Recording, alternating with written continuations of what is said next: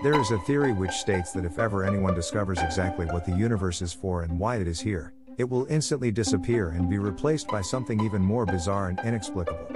There is another theory which states that this has already happened. Douglas Adams.